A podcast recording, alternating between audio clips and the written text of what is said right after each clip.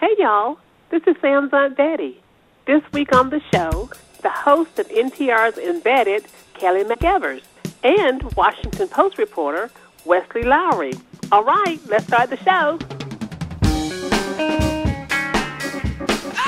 Hey, y'all, from NPR, I'm Sam Sanders. It's been a minute. I'm broadcasting from Culver City, California. Uh, each week, there's a different song to start the show. I'll talk about this one in a bit. But first, I want to welcome again my distinguished guest today. Right here in studio, bopping to James Brown with me is Kelly McEvers. Hey, Hey. Kelly. Hey. Host of NPR's Embedded, an investigative journalism podcast that I enjoy. Also uh, in D.C., Wesley Lowery, national correspondent for Washington Post. Thanks for being here, man. Of course. Uh, your bio officially says that your beat is law enforcement, justice, and their intersection with politics and policy. So very uplifting things to talk about. Yeah. so I'm glad you both are here. And I'm really glad this week that we're playing this song by a guy you may have heard of named James Brown.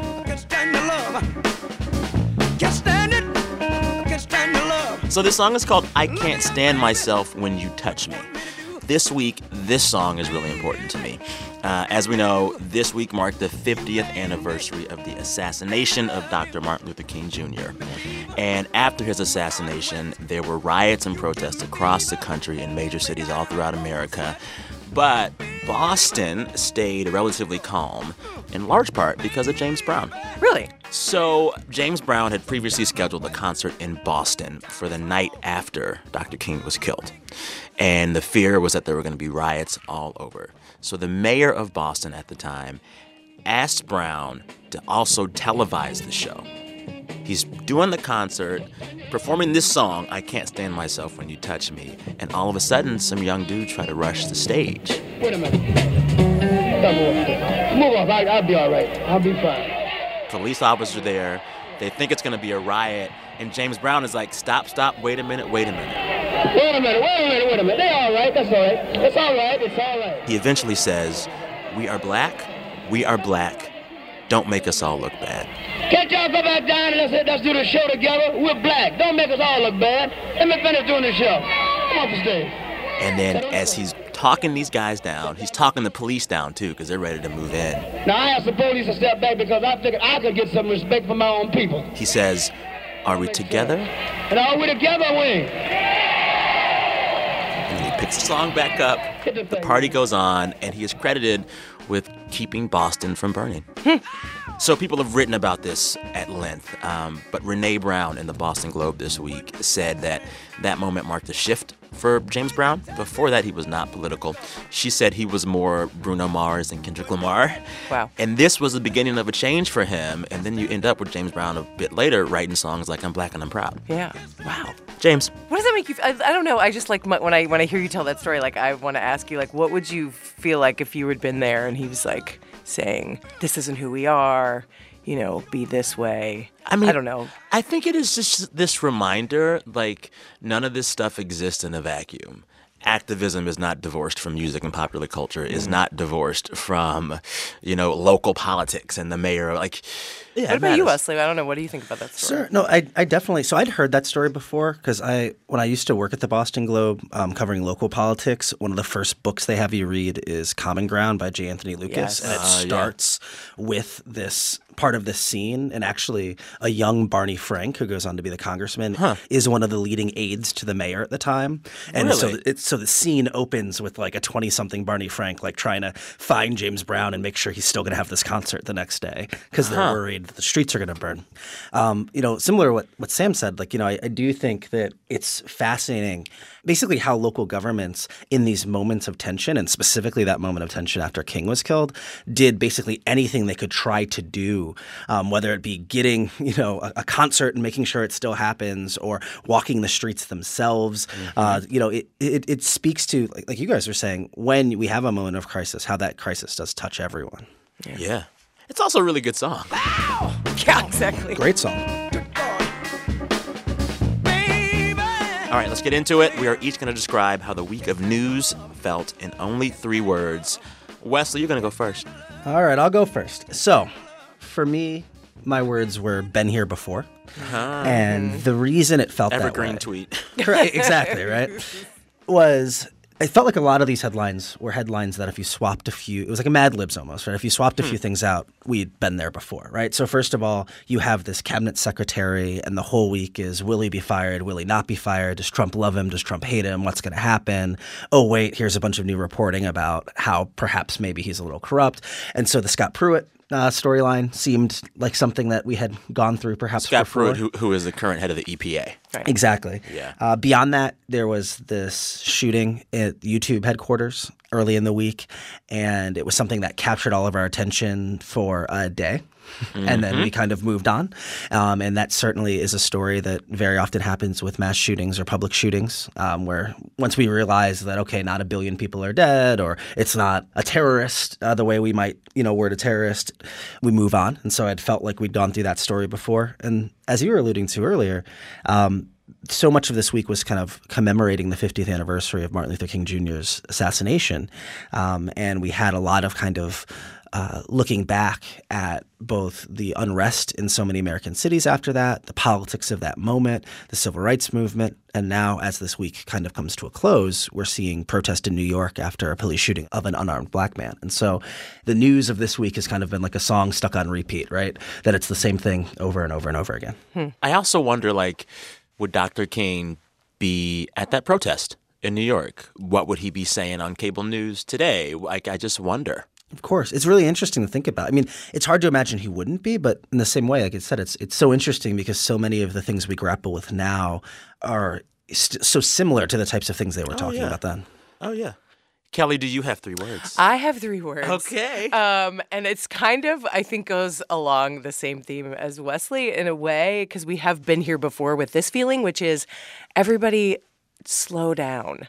um, I just feel like, and I don't want to laugh because the news, the things that are happening in the news are serious and important, but when they happen and the way we receive the information about them mm-hmm. makes everyone freak out. And when you're freaking out, like you're not dealing in the world of facts. Thank you. And I feel like there's a couple of stories that really stuck with me. I was also struck by the YouTube shooting, um, and mostly just the way people immediately started talking about it. Of course, on social media, this woman who um, police now say was the person who came in and and did the shooting.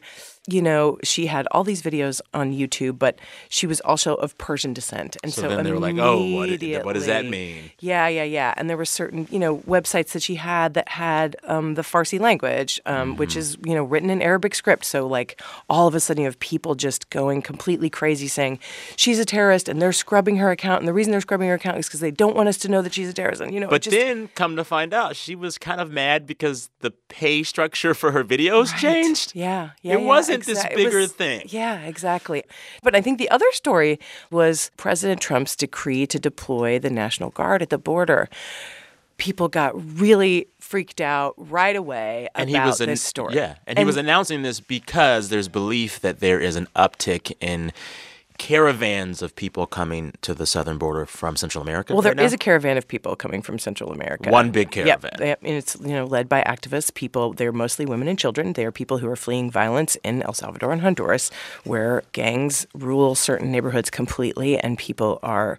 You know, terrorized by them. But what I think people just got really upset. They're like, "Oh my God, he's militarizing! It's going. What's going to happen?" Also, because we forget Obama sent Yes. National Guard to the Right. border. George W. Bush did. Right. This is not a new thing. Ost- ostensibly for you know drug enforcement, right? That Yeah. was the mm-hmm. reasons for George W. Bush and Obama's decisions. Yeah. And I'm not saying this is right or wrong. I'm just saying slow down. Slow down. Get some facts. Like there's we have laws in this country that said after the Civil War you can't just deploy the National Guard at your whim to do whatever you Yeah. want. At the border, they're going to be charged with doing very specific things that do not involve search, seizure, or arrest. Now, Yeah, they it's our job as citizens to keep them to that. Um, and and you know to talk about it and to hold them accountable, but it's just like Yeah. know Slow what the law is. Slow down. yeah. You guys, I have three words. Okay. They are, and it, it must be delivered with sarcasm, irony, and vocal fry. Yeah, but no. there are two stories this week that I was following where you see the initial coverage of it, you see the initial social media response to it, and everyone's like, oh, it's this thing. And I'm like, But no. Uh, first was Spotify's public offering. Spotify, the biggest music streaming company on the planet, went public this week, but it wasn't quite public. Um, it wasn't your regular IPO, it was what's called a direct listing.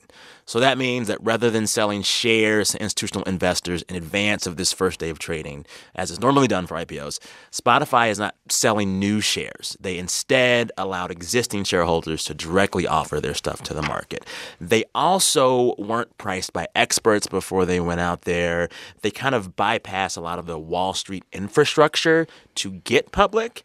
And the big message from that for me and for others was basically big tech is increasingly showing that it doesn't really need Wall Street itself to succeed, right?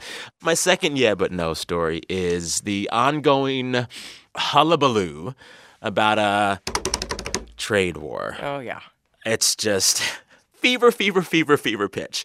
So now we do know that Donald Trump has already instituted some tariffs on aluminum and steel. That happened a few weeks ago. Uh, China instituted some other tariffs uh, after that, but they've both been relatively small. This week we saw the U.S. come out and say, well, we're going to tax these dozens of things that China makes. And then China came back and said, we're going to put tariffs on these dozens of things the U.S. does. And all week we heard that means it's, it's a trade war and the stock markets are going crazy and it was getting really funky. But neither side has actually put those tariffs into effect yet. Mm-hmm. Neither side has said when they would do it. You know, like it's not a trade war until it's a trade war. Yeah, no, I, I think so too. I mean, I do think the thing about this president is that you know, and, and this, and I think this goes back to what we were talking about with the border and the National Guard as well, right? Like there are laws and there's reality, and then there's President Donald Trump, and so like I, I like the idea that the National Guard can't do immigration enforcement, but like. I don't really know what they're going to do down there. Right. I don't really know what Trump's going to tell them to do. And Yeah. so and so I kind of see that with the trade war with with kind of this rhetoric around what's happening with trade as well. You know, like my logical rational side of me wants to be like, "All right, let's slow this down. Let's see, we'll see what, what's going to happen." And the other part of me is like, "This could really go off the rails really quickly." Yeah. Right now, to me, it still feels like China's president and Donald Trump are like two high school seniors in the parking lot, in park, revving the car, but no one started driving My yet. car's louder than your car. Exactly. Yeah, but I don't know. See, that's the thing. Is like when you're the guy in the high school parking lot, you know that other guy. Like you know what street he grew up on. You Yeah. know like what you know who his You know his car is. stalls out I just miles don't in. know if we if if if President Trump knows who he's dealing with, and and I don't know if you want to provoke um, China in this way. Got to go to a quick break. Coming up, we're going to talk about the latest on when police officers can use their guns in the field. And we'll play my favorite game, Who Said That? You're listening to It's Been a Minute from NPR. I'm Sam Sanders, and we'll be right back. We'd like to thank our sponsor who brings you this message, Discover Card, who alerts you if they find your social security number on any one of thousands of risky websites. Discover believes there are some things that you just need to know. It's just another way Discover looks out for you, not just your account. And best of all, social security alerts are free for Discover Card members. All you have to do is sign up online. Learn more at discover.com/slash free alerts. Limitations apply.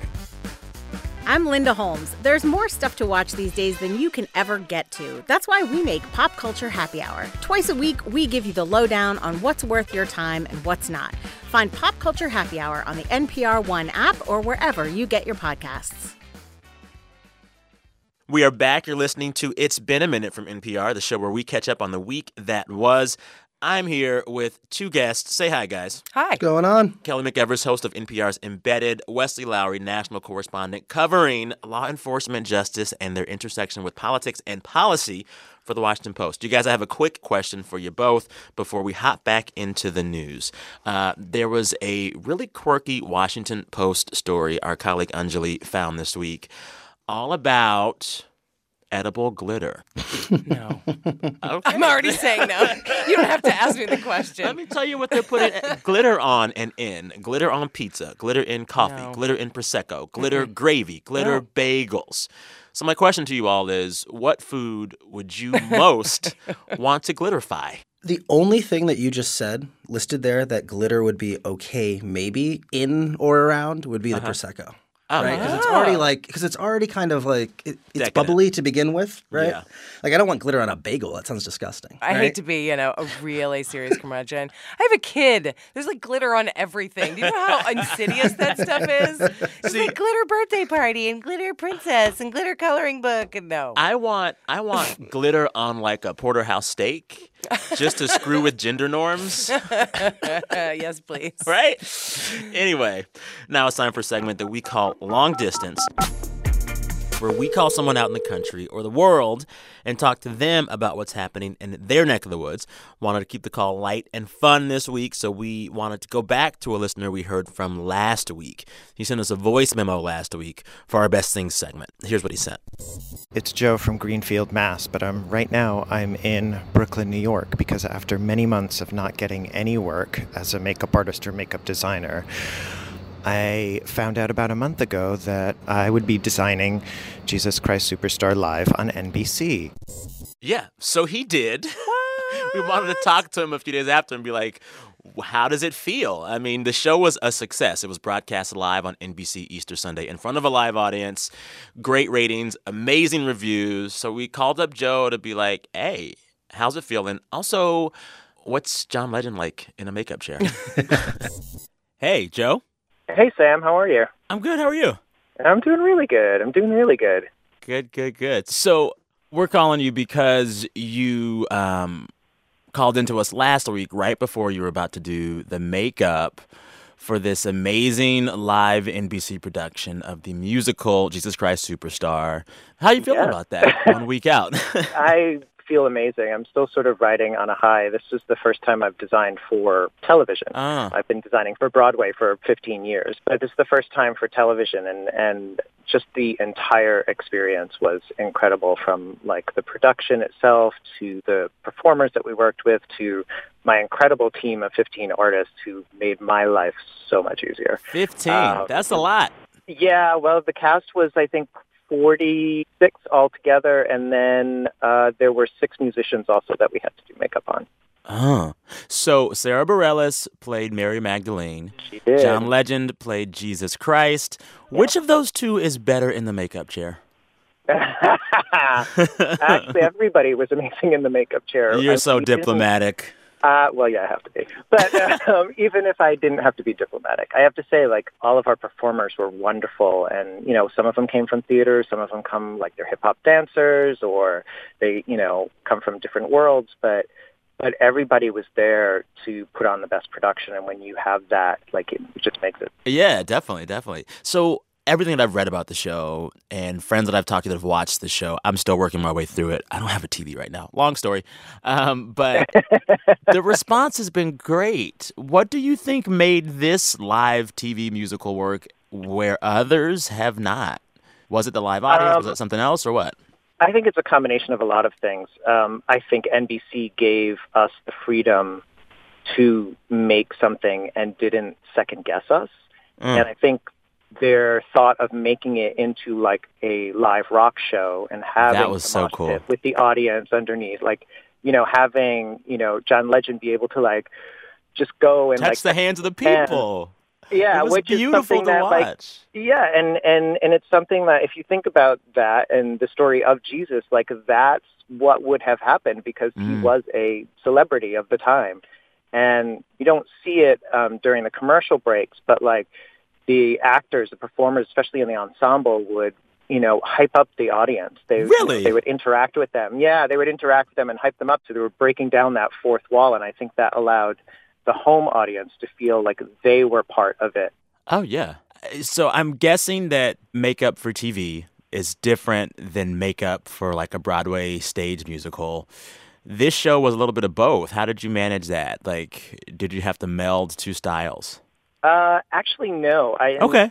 I always tell my students, I'm like, I don't design Broadway for like the back of the house. I design for the first 20 rows. After that, no Huh. one's going to see anything anyway. They're just going to see big blobs on stage, and I'm not going to make someone look crazy for the people up front just so that the person in the back can see eyeliner. Um, know, there are some things that you have to adjust and things that you have to do differently from stage. But for this, because I know that they were going to be doing a lot of close-ups, I watched the, you know, sort of the rehearsals and, and saw the camera shots. So I'm not designing for the audience necessarily that is there watching it, but I'm designing for the audience at home. Yeah. So, what is life like, work life? What's that like for a makeup artist to Broadway and shows like that? I mean, are you always working? It, it would be easier to hmm. think that you just doing the show, you're set. Yeah. No, sadly, that's not how it works, especially in Broadway, because there aren't a lot of shows that will need a makeup designer. And a, and a lot of productions won't feel like it's an important part of it. It's a struggle that as makeup artists and makeup designers that we go through all the time. Um, makeup is usually the lowest rung of the ladder unless you do special effects. Hmm. Um, it, it tends to be what people think about last. Which is crazy Um, because, like, you see makeup the whole show. Exactly. But if you're good at what you do, people don't see it. Mm. Um, and, you know, there are times when there's no work at all. Really? Uh, um, there was a point where I had zero money in, in my checking and my savings, which has never happened no. in my life. Yeah. Um, especially now at 46, like to have no money at all. So, has this And show helped my- in that regard? Oh yeah, totally. But sometimes it goes through these periods that you know it's still a struggle. Like it, it that never ends. Yeah. That is the thing I always realize in all of my conversations with creatives. It's always a hustle. It's always a struggle. It's always gig to Yep. gig to gig, job to job to job. Yeah. and you could be like on top of the world, like I'm on top of the world right now, and then I could in a couple months I might not have any work, you know, Mm. and then have to really push Yeah. and and find something. So Yeah. Hey, well, I thank you so much for talking with me. Thanks for being part of Thank a great Sam. show. Um, I really appreciate you being honest and open about how not all days are good days, but you fight for the good days. Yeah. I appreciate that. you're welcome, and uh, thank you for your show because I love it. Thank you. All right, thanks, Sam. All right, bye. Bye.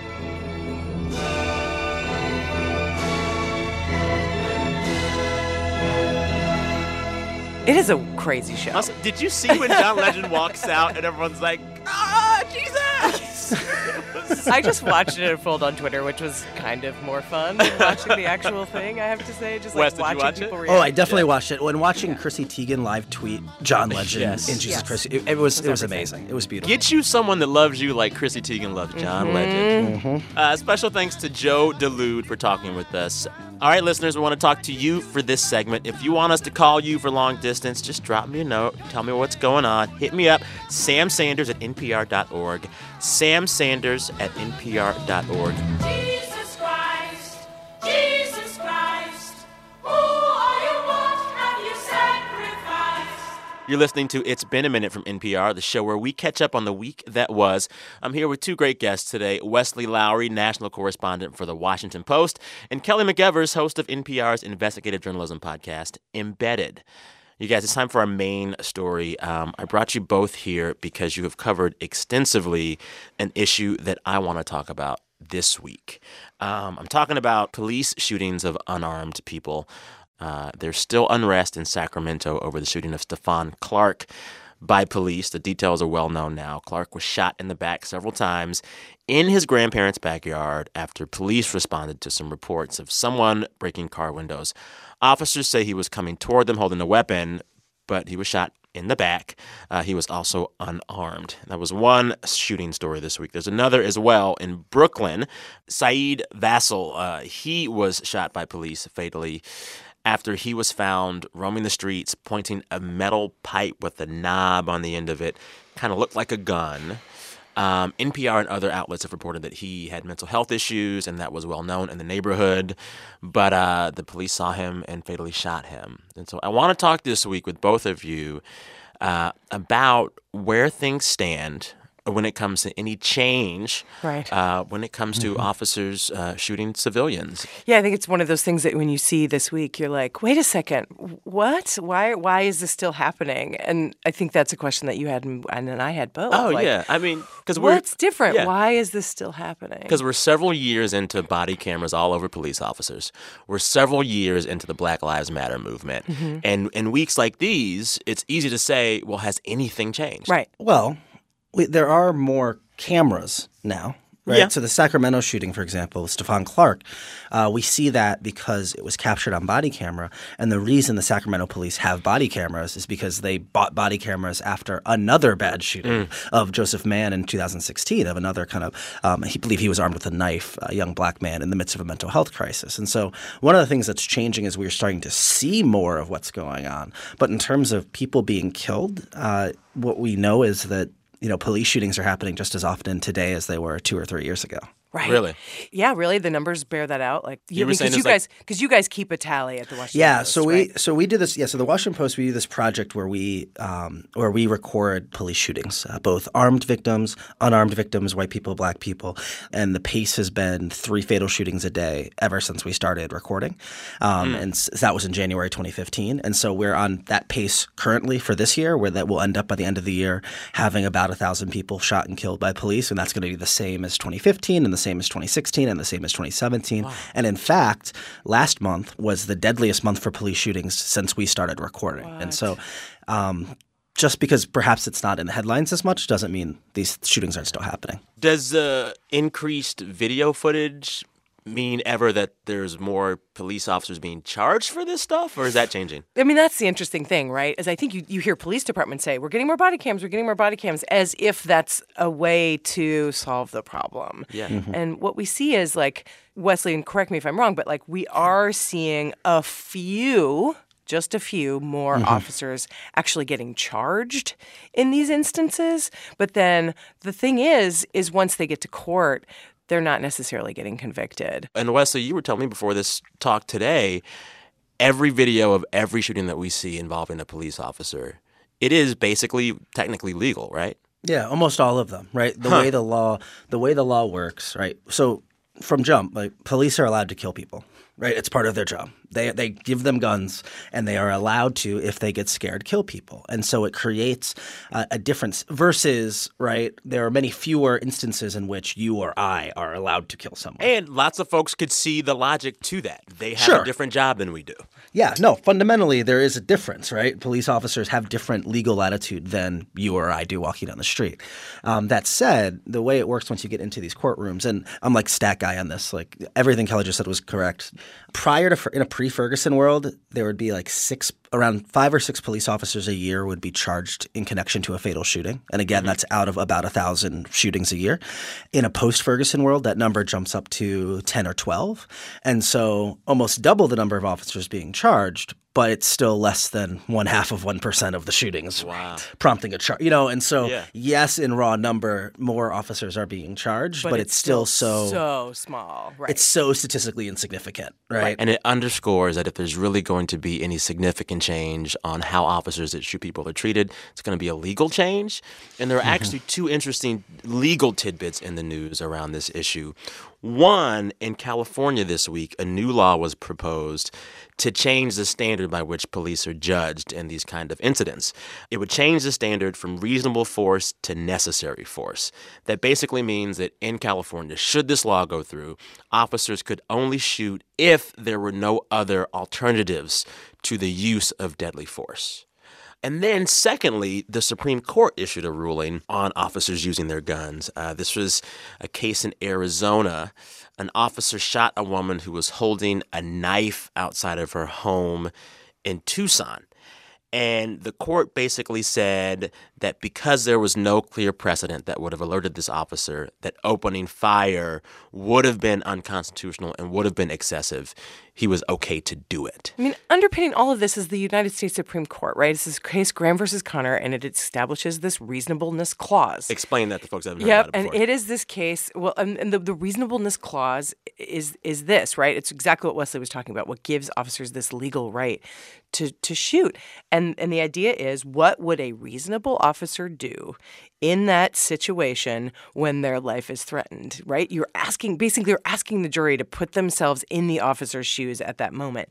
And if you're if you're a good defense attorney, you can take a, a handful of circumstances and say these are all life-threatening things, or this officer reasonably thought these were all life-threatening things. Or was when somebody in pulled feeling out, threatened. Yes, when somebody had pulled out a pipe. What And year guess was that what? ruling? Huh. Oh, Graham versus Connor. It's in the 80s. Okay, and that's been the standard since. Yep. So when you see things pop up like this new California proposal, Right.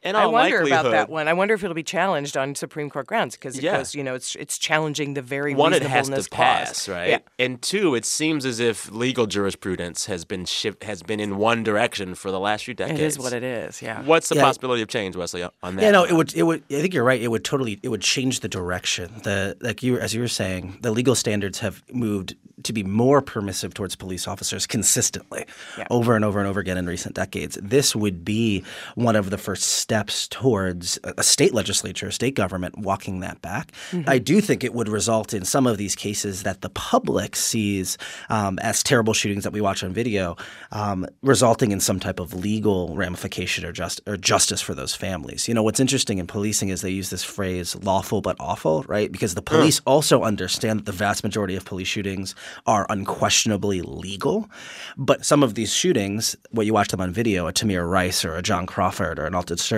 they would call that a lawful but awful shooting. Where, Yeah. where sure, when you watch this, this is awful, but that cop shouldn't go to prison. Yeah. And so changing that standard from the reasonableness standard to the necessary standard, right, that would open a door to mean that many of these shootings might in fact no be longer awful be legal. and not lawful Correct. so we discussed uh, um, like the legal standard for these shootings it's been pretty much the same for a long time the rates of these shootings have been pretty much the same for a long time but what i have felt that has changed in the last year or so is that these shootings are less top of mind in Hmm. the daily news cycle. I mean, like Wesley, like you write about this. Is it harder for you to get your stories on these topics on like the A1? Yeah, I mean a little bit. Now, I'm fortunate that like the Post cares a lot about this being kind of part of our brand and an a- area, an area that we are kind of leading at coverage, and so that helps. But there certainly is. There's so much competition every day, and there's a competition not just for placement of the stories, but also Mhm. for the resources of the stories. I remember even just a few years ago, I would constant, even as the beat reporter on this, I might get elbowed out of the way by like some of the big shots around the room. Well, well, everyone's talking about policing, so I want to do a body camera story. Or everyone's talking about policing, so I want to drop in and do.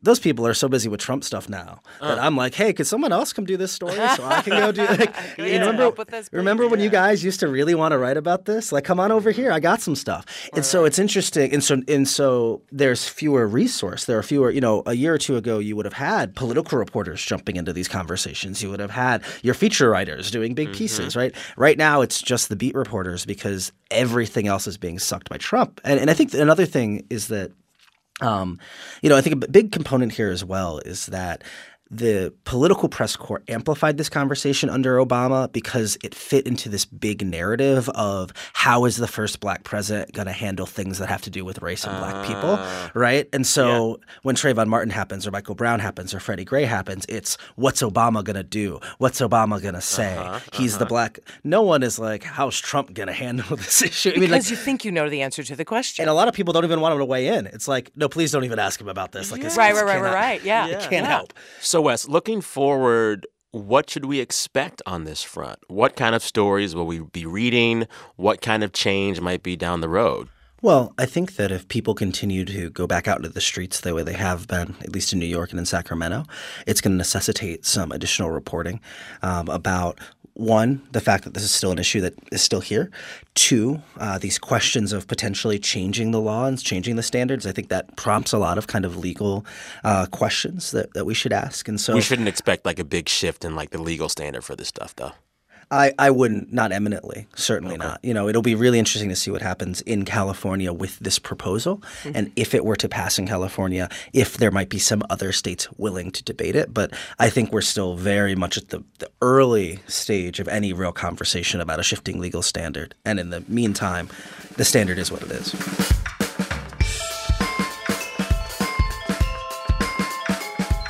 On that note, we're going to take a break. When we get back, we're going to play a game called Who Said That? You're listening to It's Been a Minute from NPR.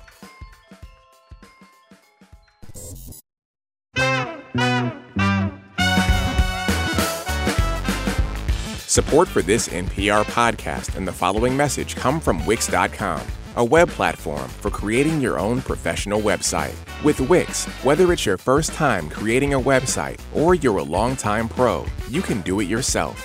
Choose from hundreds of stunning templates or start from scratch with drag and drop technology and powerful web features. Join over 125 million people already using Wix to create their own websites. Go to Wix.com to create yours today. So, what will you create? Support also comes from Sony Pictures with all the money in the world. Legendary director Ridley Scott brings this thrilling drama inspired by true events to life. The film follows the kidnapping of 16 year old John Paul Getty III. Christopher Plummer stepped into the role of John Paul Getty, earning him an Academy Award nomination for Best Actor. Starring Michelle Williams, Christopher Plummer, and Mark Wahlberg. Bring home all the money in the world now on digital and on Blu ray April 10th. NPR's Code Switch tackles race and identity in America with humanity and humor. You'll laugh, you'll learn, you'll get uncomfortable. It's worth it. Find Code Switch on the NPR One app or wherever you get your podcasts. You're listening to It's Been a Minute from NPR, the show where we catch up on the week that was. I'm Sam Sanders here with two guests Kelly McEvers, host of NPR's Embedded podcast, and Wesley Lowery, national correspondent for The Washington Post. You guys, it is time for my favorite game. Uh oh. It's called Who Said That? Never gets old. Nope. It's always the best. I love this game. The game is so simple. I share a quote from the week. You guys have to guess who said that, or at least get close. Guess the story, get a topic, get a keyword. Uh-huh. This ain't Jeopardy. I'm easy. Uh, of course, as you probably know by now, the winner gets absolutely nothing. Okay. Ready? First quote. One tried to re enter the room to grab another piece of pepperoni, and in my agitated state, I took off one of my shoes and threw it at him. Is it the seagull thing? It is the seagull thing. That's so weird. Do you know about this, Wes? No, what was this? Isn't this like the story? Yeah. I mean, just- there's so many things. to say. Seagulls overtook this guy's hotel room, resulting in him being banned from the hotel for 17 years. Because he had a bag full of pepperoni sitting on the windowsill. Let me tell you. Sorry. Yeah, okay. no, no, it's good. This is all right.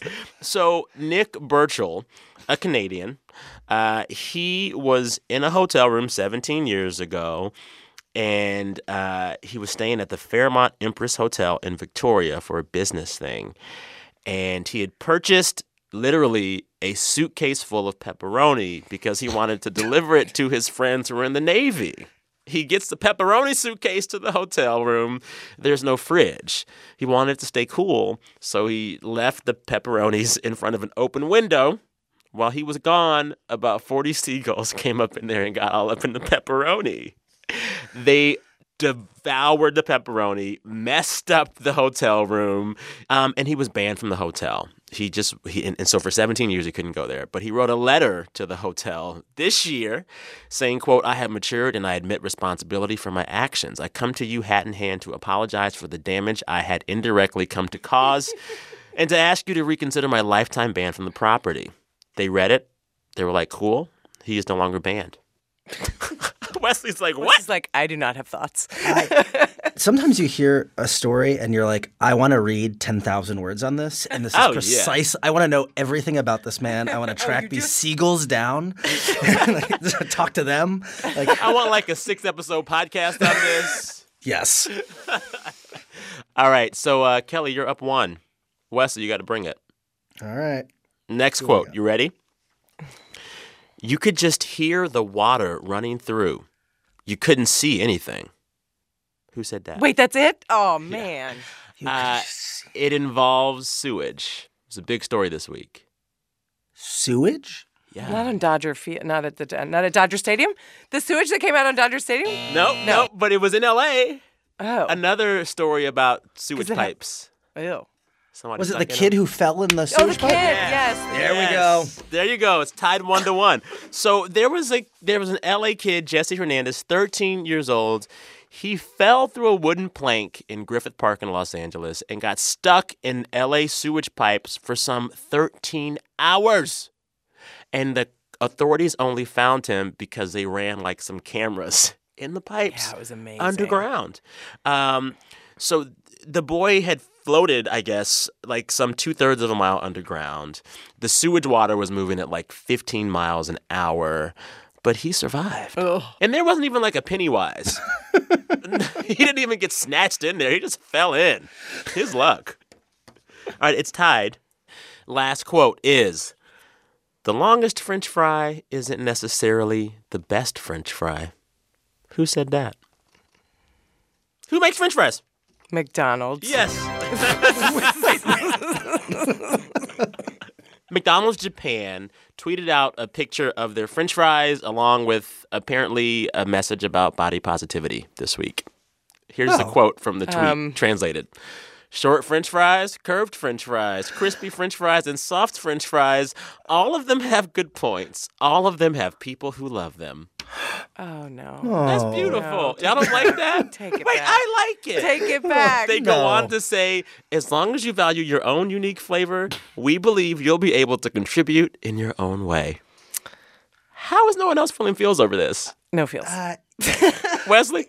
This is a sweet message. I do. I, I do uh, someone out there needed to hear that, and, and I'm glad they got this. Uh, the game is over. Kelly, you're the winning French fry. No, because you gave me the biggest hint. I did. It's okay. The winning French fry. What kind of French fry are you? I'm not saying.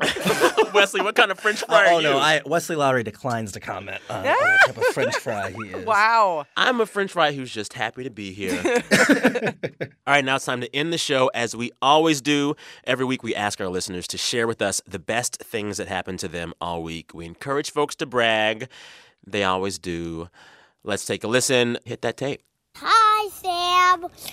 Hi. So, um, the best part of what I did this week was I learned how to ride my bike, and, and I can do it for 16 minutes, 24 seconds, and zero milliseconds. Oh, my goodness. Oh, no. Yes! This is the best day of my life. I love it. Hi, Sam. It's Katie from Baltimore. Hey. This week, I got my first ever um, scientific paper published in a marine biology journal. Go, Katie. I got to celebrate my boyfriend Nish's birthday. I was the star of two shows on the Las Vegas Strip. Congratulations. My name is Harper, and I'm 13 and from Minneapolis. Hey, Harper. The best part of my week was flying by myself to New York City to visit my aunt and uncle. All of it was amazing, but I think the food really takes the cake for my favorite thing. Oh, yeah. Hey Sam, it's Jeremy in Boston. Hey, Jeremy. The best thing that's happened to me these past few weeks is getting my partner Austin finally on board with RuPaul's Drag Yeah. Race season 10, tens, tens, tens across the board. And so I think uh, I think we're gonna be okay. Oh, That's a good wise move. Wise move. Hi, Sam. This is Diana in Annapolis, Maryland. I am an Episcopal priest, Right. and the best thing that happened to me this week was preaching three sermons that I'm really proud of Yeah. for our Good Friday and Easter services.